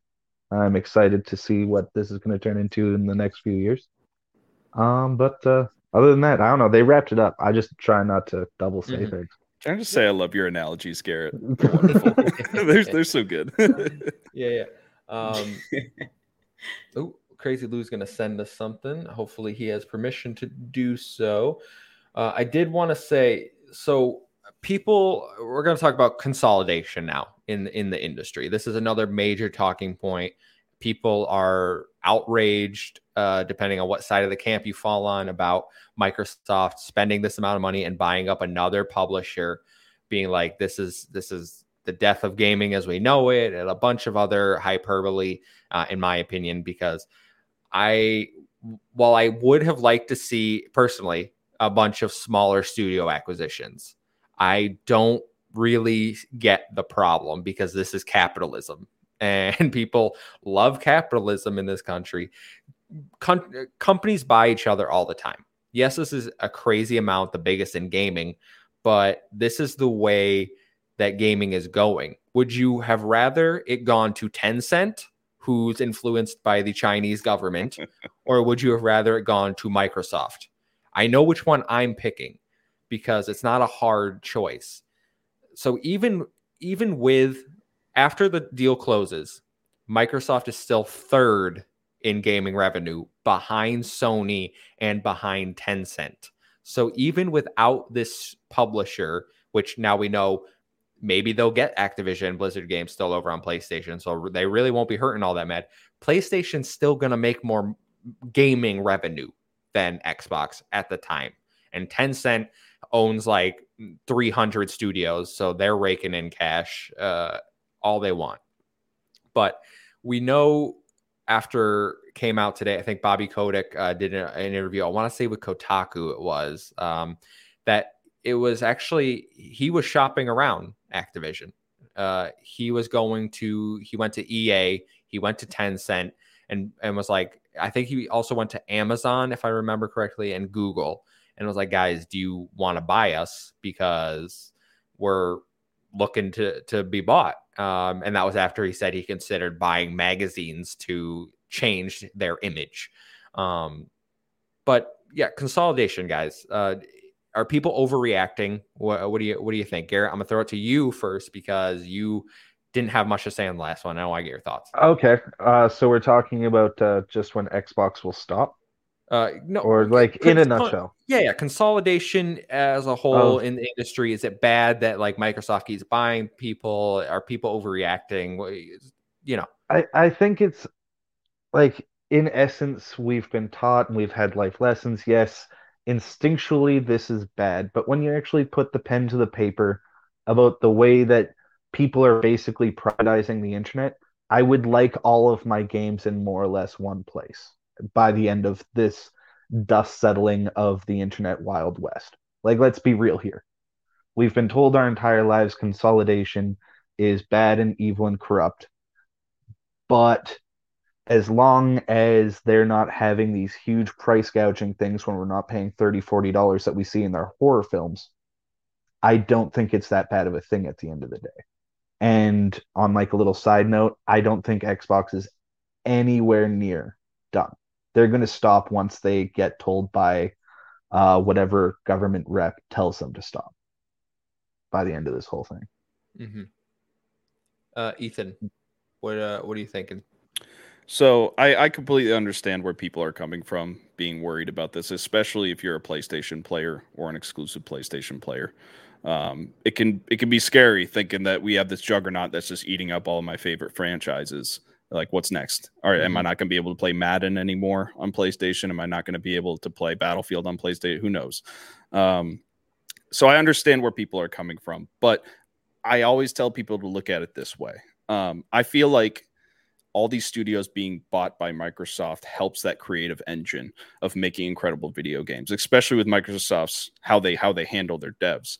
Um, basically if you're an independent studio or a smaller studio or any studio out there that's making games without being owned by either Sony or Xbox, uh, one bad game can put you in the tank and you can go under in, in one bad game.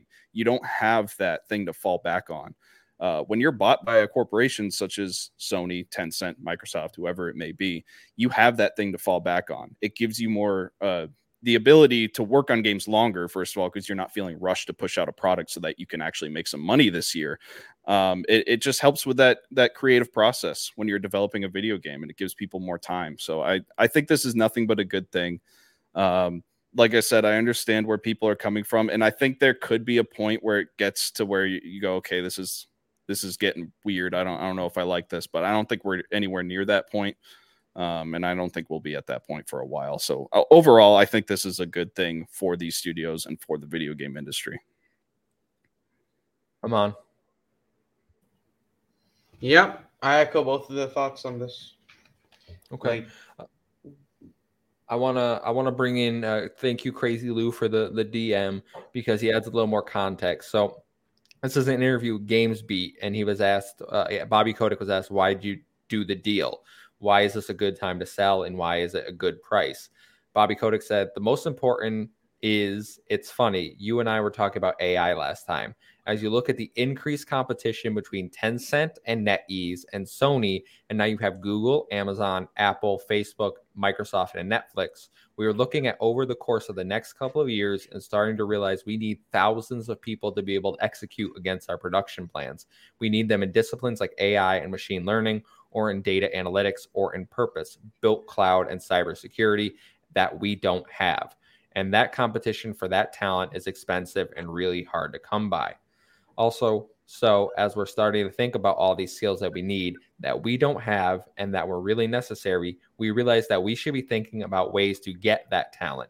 This was an acknowledgement and recognition. And then Satya and Phil and I had conversations over many, many years of bigger things that we could do together. So when Phil called, it happened to be at a time when we were ready to start our long range planning process and realizing that these were going to be issues and challenges. We had the discussion. Phil and I know each other well, and we have a great relationship, and the company has a great relationship. When you start to think about the skills we need, all the resources we need, and what they have, it made a lot of sense. So, sounds to me like another reason they wanted to sell was because Microsoft's tech side, not the gaming side, uh, their cloud, cybersecurity, all these things apparently were of interest to Activision. And they were like, instead of hiring people ourselves, spending millions and billions of dollars to build these departments, build these divisions to get the right people in, why don't we just have someone buy us that has all this and bring our plans to them? Which I I don't know how much of that is is PR nonsense and, and them just him just trying to spin it so it looks like, hey guys, I, am trying to do this for my studio. Let's go. Um, I don't know how much that is, but I think it makes a lot of sense uh, from what knowing, he did say. Knowing that he tried to buy PC Gamer and Kotaku to change the reputation of Activision, I don't trust a word that comes out of this guy's mouth. I don't know. It could be true. Yeah. I think I think it's a mix of truth and and and fallacy. Obviously, I think he saw the writing on the wall that the future of gaming is not going to be very affordable for an independent company like his. Um, and and he said, I need to get out while I still can, and I can make as much money as I can. I think that's the ultimate decider in this. Um, th- but it makes perfect sense. I mean, this is why Microsoft has such a head start on cloud gaming because it already has the infrastructure uh, with the company for cloud gaming and, and any cloud systems. So uh, his reasoning makes sense.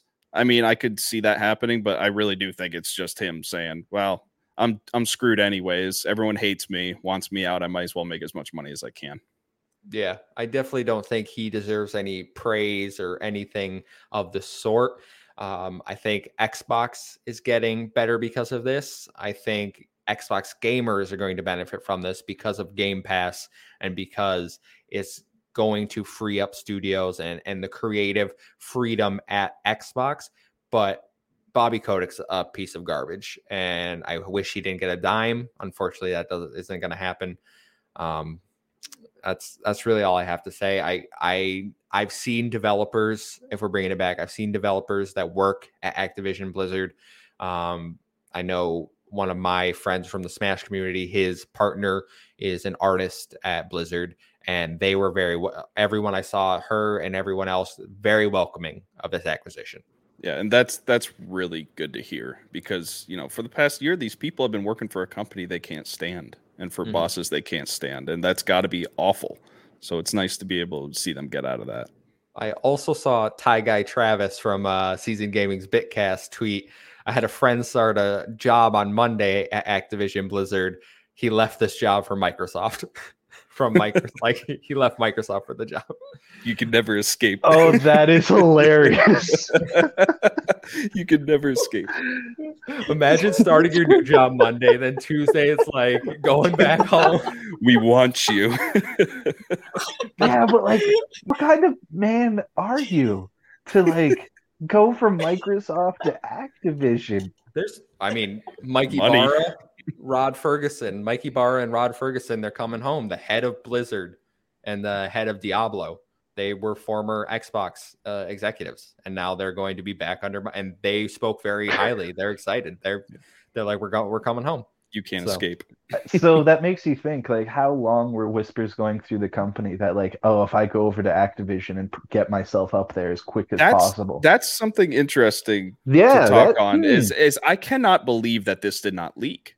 Nobody saw Yeah. this coming. Yeah. How? know, right? How many Like- lawyers had to be involved in this? How many business uh, business heads had to be involved in oh this? yeah All the game studio heads had to have known. and this how was long about it to would take to set up like i bet you there's people involved that were hired and fired in the meantime Yeah, I am so impressed by how tight-lipped everyone that was involved in this has been. It's crazy. From, from Yeah. what I've seen, no one knew about this. Like Sony No. didn't know about this. No, Blindsided. people did not. oh know. yeah sony oh yeah i could only imagine Well, can sony you on tuesday imagine morning waking, yeah, waking up, Like- being Jim Ryan, just being like, "What the?"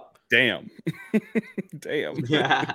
yeah i bet you his office did not look pretty No. Yeah, yeah there there was a few interns fixing that thing up after I just uh, that that brings up another discussion, guys.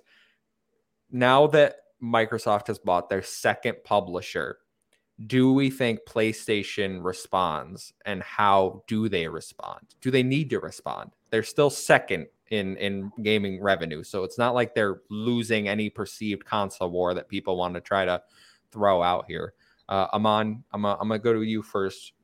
What do you think? I don't think they need to respond. PlayStation already has the entire Final Fantasy series, Persona series, Street Fighter.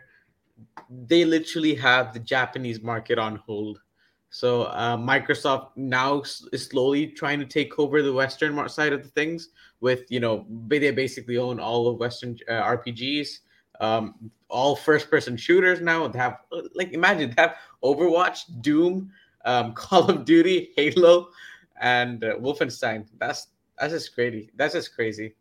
Mhm. Uh, and yeah, uh, I don't think PlayStation can respond even if they wanted to, um, because they like they, they have they they have like six billion to spend in total, and their their company is worth eighty billion. So I th- I- I believe I believe I heard on the trophy room this morning that PlayStation has like 23 billion in the bank, somewhere around there.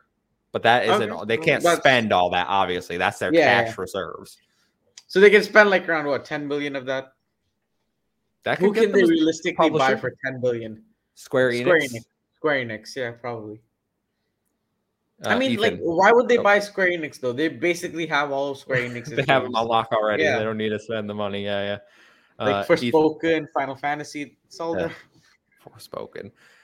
Ethan, what do you think? PlayStation needs to respond. I don't know if they necessarily need to. They don't have as many first party titles that are going to be published on their platform as Xbox, but the first party titles that they do have have a very dedicated audience and they're very good. We Mhm. look at God of War, Horizon, um, Spider-Man. Gran Turismo, Spider Man. There's a lot of first party games on PlayStation that are they're really really good.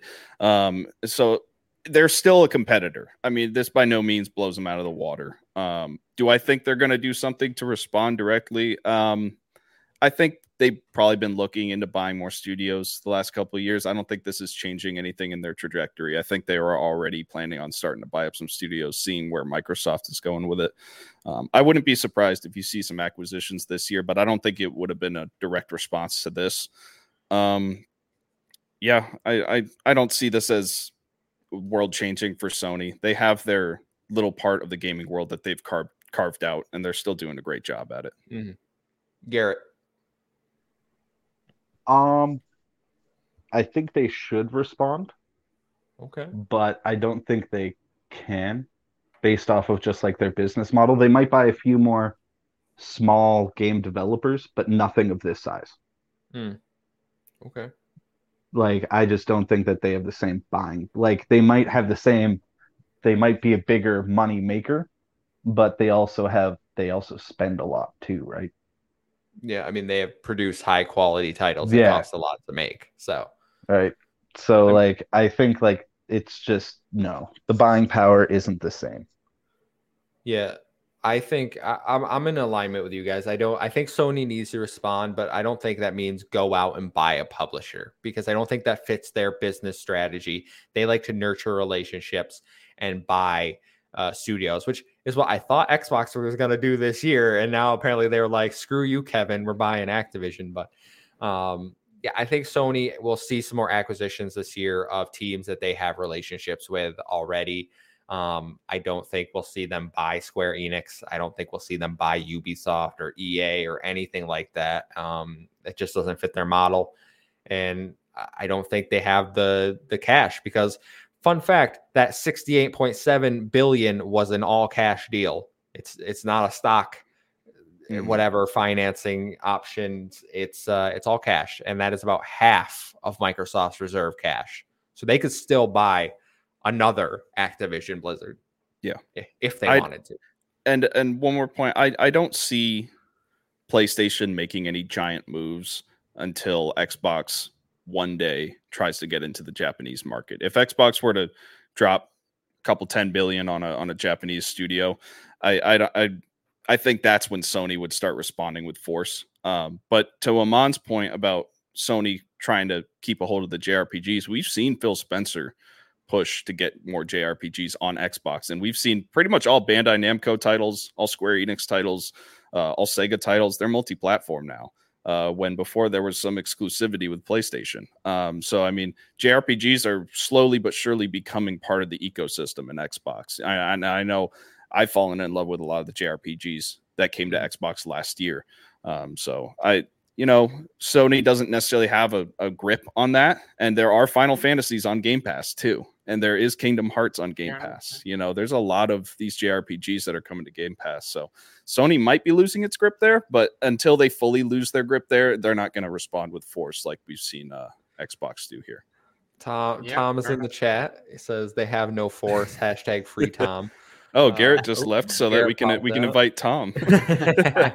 uh, uh, Bucky Blue says, I don't think Sony needs to respond. I feel like if they did, it would come across as them taking an L no matter what they say. I think the best move is to continue doing their own thing.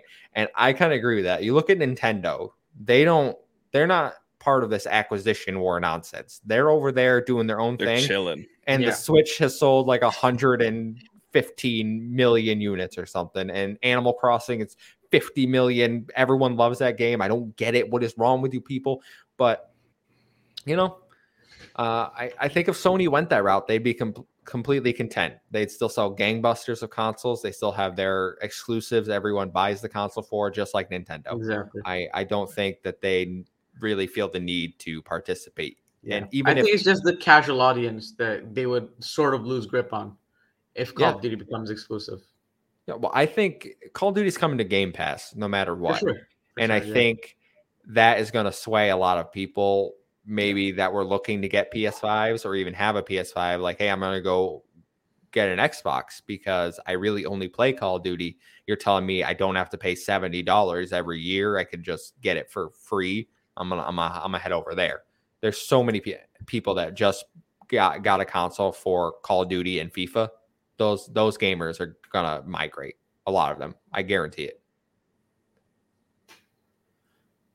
Guys, we're not done with this story yet. Never done. Oh my God. Part whatever, part 28. Hidden in this announcement is that Game Pass has surpassed more than 25 million subscribers. And I think I made a bet with someone. I think it might have been Amon that, or no, it was, was it Tom? I made a bet with someone. I I'd have to listen. Could have been me. was it that I I was like when that uh the CEO of uh Take Two said 30, I was like, I think they got 30. Uh they don't got 30, so I was wrong. I don't remember what I bet, uh, but I was wrong. They got 25. But this is incredible growth. Um, it's not, you know, I've heard some people being like, I expected more, or like I thought it would be higher than this, but the last announced number was 18, and it's seven million more than that. So, uh, Ethan, I'm going to throw it over to you. What, what are you thinking? Uh, Game Pass, uh, 25 million. Yeah, it, it's obviously incredible and it makes sense. I mean, at this point, if you own an Xbox and don't have a Game Pass subscription, you're absolutely insane. I don't see any reason not to have a Game Pass subscription at this point. Um, and you know, I think we're going to see even more growth out of this, especially with this new acquisition. You're going to get a lot more people picking up Game Pass, um, and then just the fact that you can get Game Pass for PC and not even own an Xbox and still be a part of the Xbox ecosystem. That's another big part. Um, and then I kind I kind of want to backtrack to Sony responding. Uh, if anything comes out of this and, and these numbers and this deal, uh, I think Sony might want to try and change its business strategy with Spartacus. I think uh, we'll, no, we'll, we're going to talk about Spartacus. We are going to talk about next okay. next story. Next story. I specific. I know what you're going to say. I specifically yeah. didn't say it because I was like, we're going to get there. We're we're going to get there. But but yeah, I, I I foresee this number growing exponentially. It's going to grow a lot. The more Xboxes go out, the more Game Pass subscribers you're going to have. It's it's not going to stop. It really isn't because it's just the best value in gaming. It really is. Mm-hmm. Uh, Amon, 25 million Game Pass subs. What are you thinking? I think the growth slowed down a bit. Last year we had like um uh, this time last year we had around 18 million, right? Uh that was September last year, I believe. Oh, September. Okay then. Yeah, never mind. It's doing well. yeah. Uh Garrett, what are you thinking? You're muted. Oh, yeah, sorry, sorry. it's about time. Uh I actually like I was hoping a little bit that you were right too.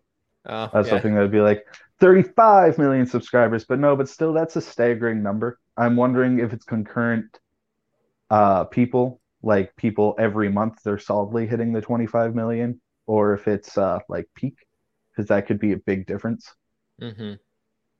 I'm not But- sure. They they're never gonna tell us that. I guarantee. Yeah, that yeah, we're never gonna know that fact, but uh, it, it's still a pretty staggering number. That's that's a jaw dropping number from uh, even the one million or one dollar a month thing all the way up to like the fifteen dollar, let alone area differences. yeah. But that that's a lot of money every month. Well, uh, that's a good point you bring up because with the acquisition of Activision Blizzard, do we think Game Pass has got to go up? Like they just spent $70 billion. Personally, for me, I think it will go up eventually, maybe like a dollar every so every couple of years, but that is a long way away. At 2024 at the earliest, I think, is when we see a dollar increase because I think it would be a bad look. I don't I think they're still trying to grow that number. I think we've heard 50 million is their target. So they're about halfway there. And I don't think they're going to raise the price before they hit that target. I, I think it would push consumers away. Um, yeah, I I think we do see it eventually. I think it's inevitable, especially if they keep adding content and buying publishers. But I don't think it's anytime soon. What, what about you, Ethan? Yeah, I, I agree with that. I think eventually it's going to go to like 1999. That's probably the the natural progression steal. of it. It's still a steal. Yeah. Um Yeah. but I mean I remember when Game Pass first came out and a lot of people in the community were like how is this profitable? How does this work? But we've seen it every year. Uh, Phil Spencer is touting this, saying this is the future for us. I mean, it, that tells me all I need to know that this is a profitable system for them. It's profitable for the developers. It's profitable for the publishers and Xbox. So uh, I don't see it going up crazy, but uh, you know, I it probably an extra five bucks uh, eventually as they start acquiring more studios. Which you know, this is not the end. So Mm-hmm. Amon? Yep, I think even twenty five dollars makes it totally worth it. Thirty dollars as well.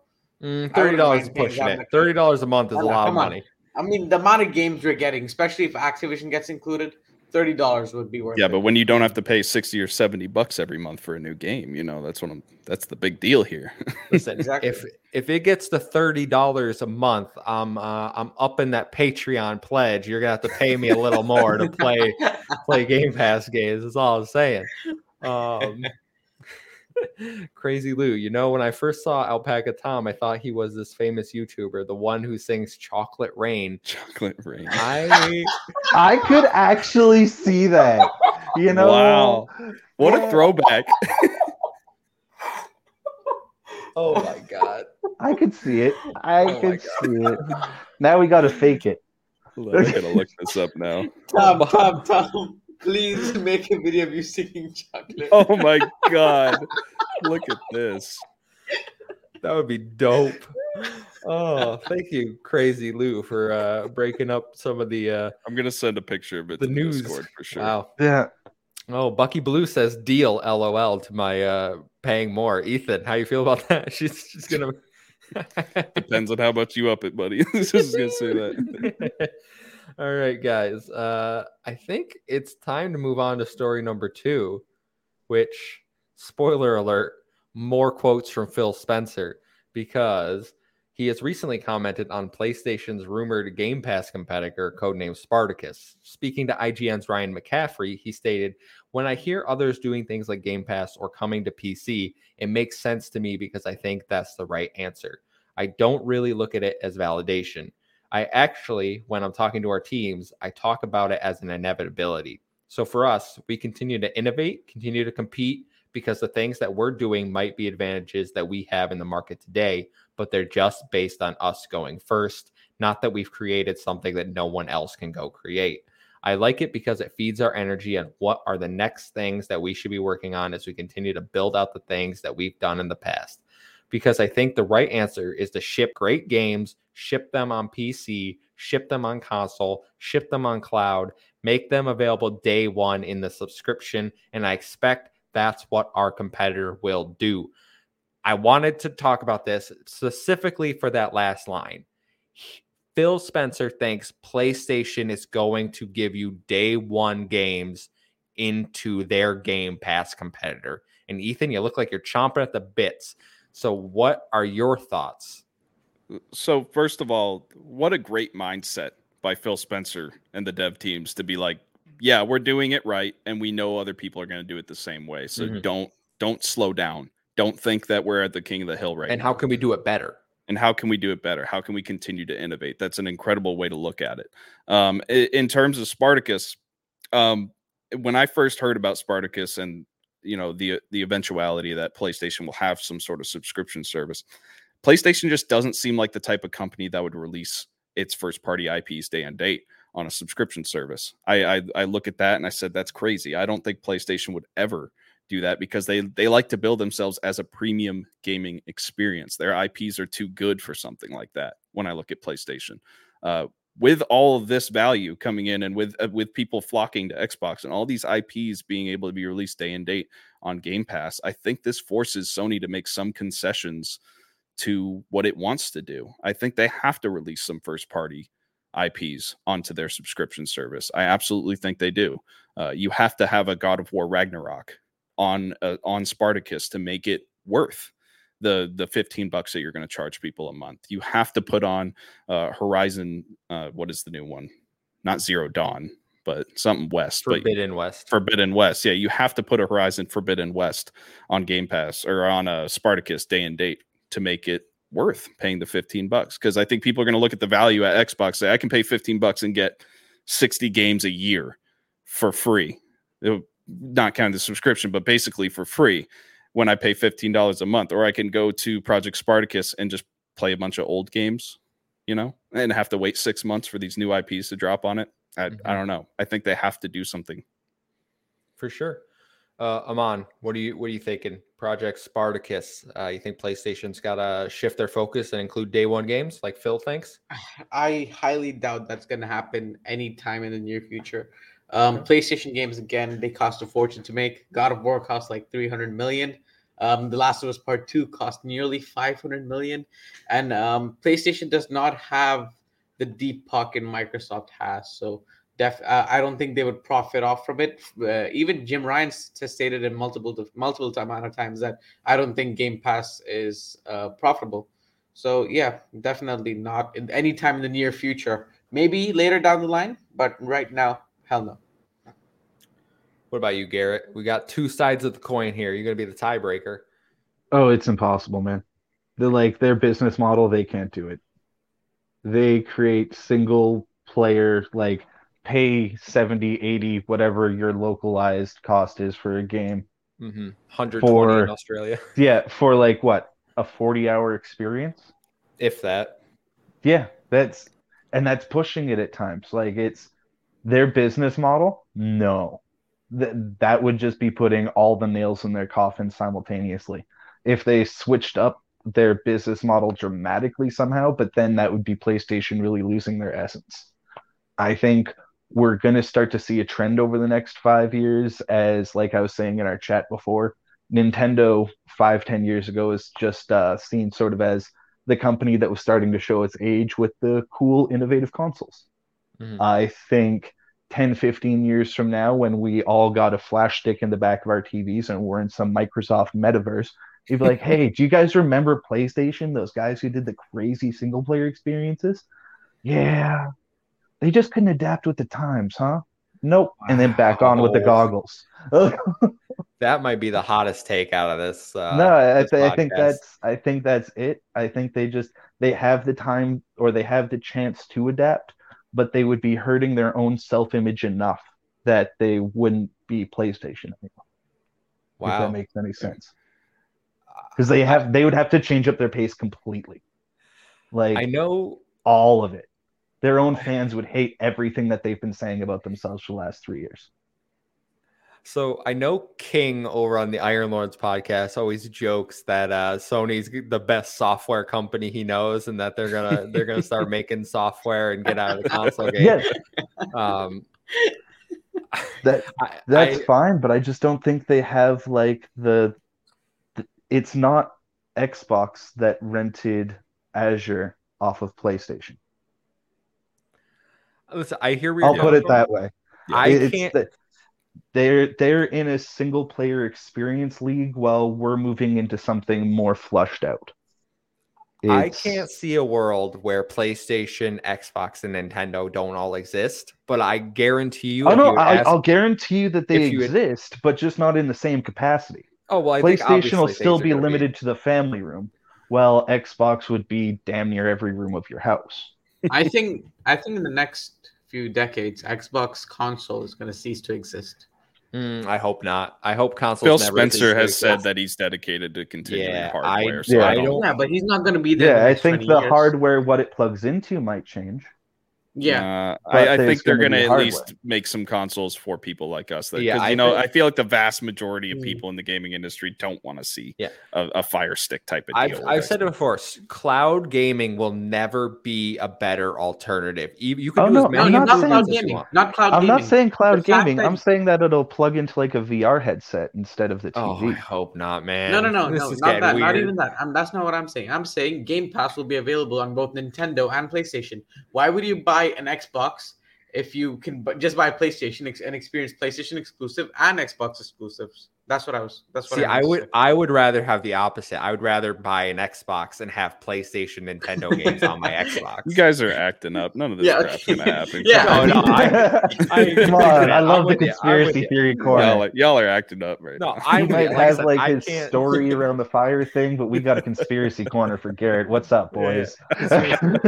like I said, I cannot see a future where all three don't exist. I'm sure people said the same thing about Sega back in the day when they were making consoles. yeah, But I, I think my they'll mind- exist, just not in the same capacity of whatever the In my- current big thing. is. I I think consoles from these three are here to stay for the for, uh, for the foreseeable future, unless some calamity happens.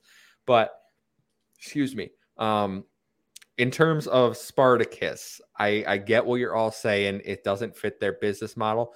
I think the the mission changes. It always does.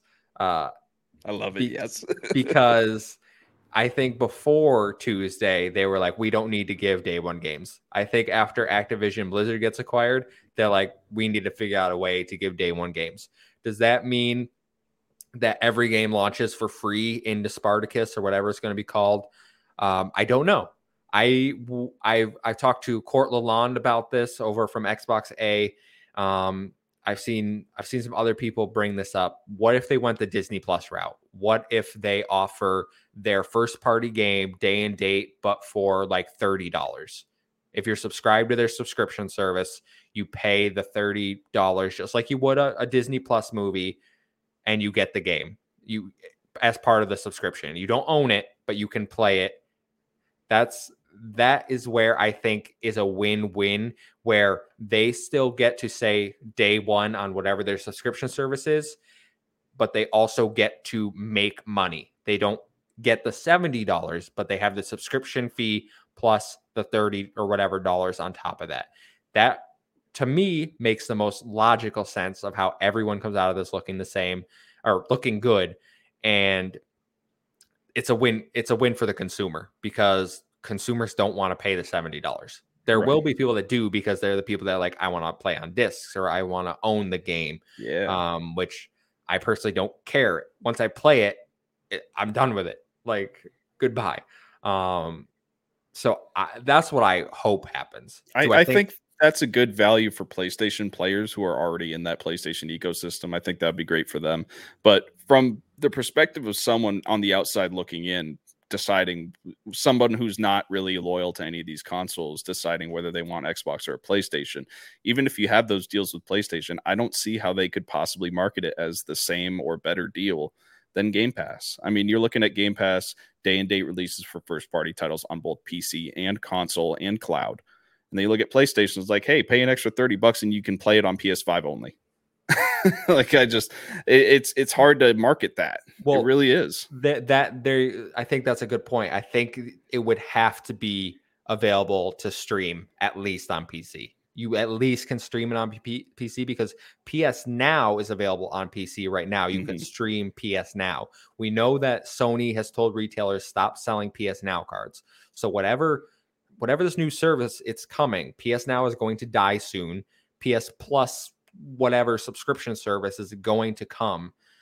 They need to make everything downloadable on the console, but they also need to improve the catalog for one because PS Now is an awful catalog. I know I've seen people argue with me. It's it's a bad catalog. I had for three months. It's not worth the ten dollars a month for sure. Yeah. Combining it with PS Plus, the, making the, the catalog better. Exclusives don't even stay there for that long. No, there's a few in there, but they're ones that are on the PlayStation collection. So if you have a PS5, you get them free if you have PS Plus. Mm-hmm. No, like and, Horizon came on there for like three months and then it left. Like, why? Yeah, The Last of Us 2 came on there for like three months. Yeah, like, what was the point of that? At least have your exclusive stay on there for. No, I, I, I definitely think PlayStation, as I said in the chat, their rumored tier system where they're like you can get back compat for the tier three, whatever they were gonna the, the highest cost. They need to sit down, take a good hard look about like what can we afford to do, what makes sense. And for me, this this offering the game at a premium subscription model like that, that makes sense to me. Um, but we'll wait, we'll wait and see. It's it's coming very soon. Um, all right, guys. Anything else on Spartacus before we uh we move on? Not for me. No. All right, show's winding down. It's been a it's been a long one. It's been a good one. We appreciate everyone yeah. in the chat showing up, hanging out. Um, like I said, make sure to like, share, subscribe. We appreciate all of you. If you want to support us more, we have a Patreon, patreon.com slash project X Talk. And now I'm done shilling. Uh story No, you're not. story number three uh, and our last story for the day uh, is just Game Pass update. We're, we've we've had two heavy topics, so we're gonna keep it light uh, with your second Game Pass update for January. As we do twice a month here, we let you know what games are coming to Xbox Game Pass, so you can plan your gaming accordingly. Xbox Game Pass saw Danganronpa Trigger Happy Havoc Anniversary Edition Shadow dropped into it Monday night for Cloud Console PC. Nobody Saves the World, the newest game from Drinkbox, the Guacamelee developers, which I highly recommend, as does most of this panel, um, is now available on cloud console and PC. That is an Xbox exclusive. Go support it. It's fantastic. Uh, available today, January 20th, um, is Death's Door for cloud console and PC. Also, another amazing game. Probably the best indie game last year. Um, go support that one as well. I, I literally play these games. Uh, to also today, Hitman Trilogy for cloud console and PC. Man, eating So good, cool. eating good. Rainbow Six Extraction for cloud console PC. Rainbow Six Siege for PC. Go play Extraction. It's way more fun than you think it is. Trust me. Windjammers 2 for cloud console and PC. Paparazzi for cloud console and PC. And on January 27th, Taiko no Taj Tasijin, the drum master for console and PC. Guys, I'm gonna throw this out there right now. I've already I've sang the praises of Nobody Saves the World, Death's Door, but I'm gonna jump into paparazzi. I'm gonna take some pictures of dogs. That game looks adorable. That's I an easy cannot thousand gamer score. That's why I you're hope playing it. so, man. I hope You're trying to you're trying to get Yeah, ahead of me this gamer month. score That's what you're doing. You're Oh, trying are to get ahead of starting me competing again? Oh, I'm competing. Ethan's, Ethan's killing me, right? I'm, competing. second. I'm what are you at? I think about Uh, four thousand this month. Yeah, right you're now. like four thousand something. You're Four you're- thousand. you're- Wow. Yeah, you were like a thousand ahead of me, probably Okay. more now. And then Mr. Boomstick is always right behind me. I can't, I can't get. Uh, but yeah, paparazzi is a game where you take pictures of dogs doing things, sleeping, doing tricks on skateboards. Uh, it looks adorable. I'm gonna play the hell out of it. Any of these games uh, that isn't Nobody Saves the World. speaking to you, uh, Ethan. I, I mean, like I said at the top of the show, Extraction. Um, Yeah. I I went into it skeptical. I'm not a huge Siege fan, um, and I was like, eh, it's just gonna be another Ubisoft FPS, whatever. Uh, I was very very pleasantly surprised. Just give it a shot. I, it's probably not going to be for everybody. There's no PvP. It's PVE all the way. Three man teams going in and, and killing aliens and finding nests and doing different objectives like I said, I really like the uh, the operator mechanic that they have with their health and how they can go MIA. So I definitely recommend at least jumping into Siege or not Siege, uh, Extraction and playing a couple matches just to check it out. I think you'll you'll be pleasantly surprised by it. Amon, any of these speaking to you? And I know there's a Hitman. I know you love Hitman.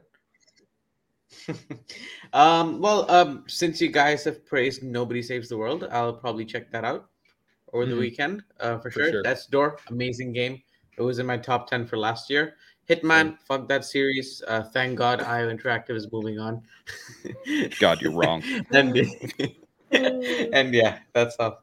So, Oh, no paparazzi for you, huh? I see. More of a cat person. yeah. Oh God. Uh, Garrett, what do you uh, what do you look at making of this list? All but paparazzi. What is wrong with you? maybe if I get in the competitive spirit for gamer score, like maybe I'll just start like hard on February first. just like paparazzi done, thousand gamer score Yeah. day one. just like Garrett's like- playing again.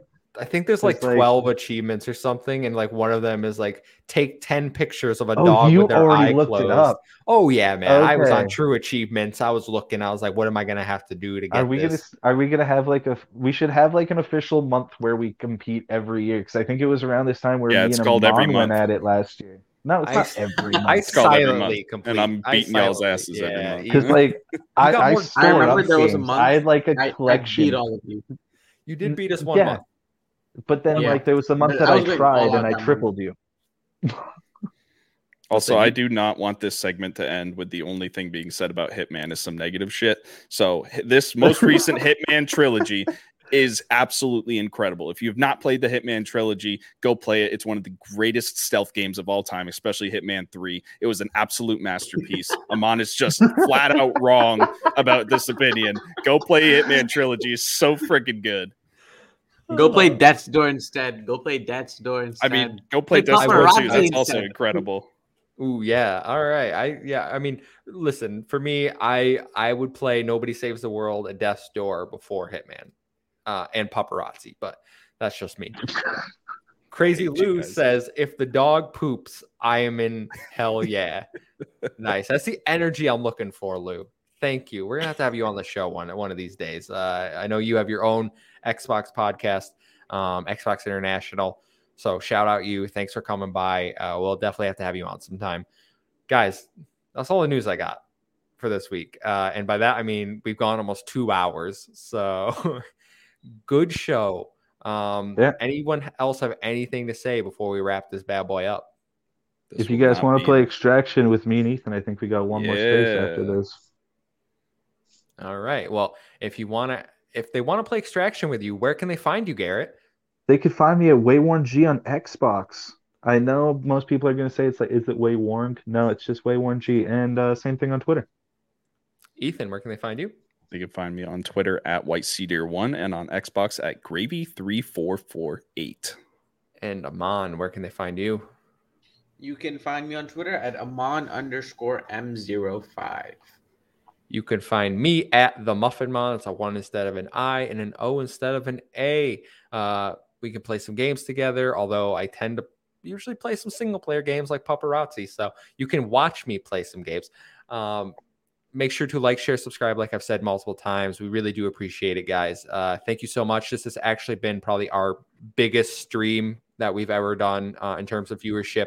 I love the community coming out for this, uh, chatting with us. Hell we yeah. love having you guys here. So Yeah, Good. uh, make sure to turn in, uh, tune in, not turn in, tune in next Thursday, 5 p.m. Eastern time. We'll be back live.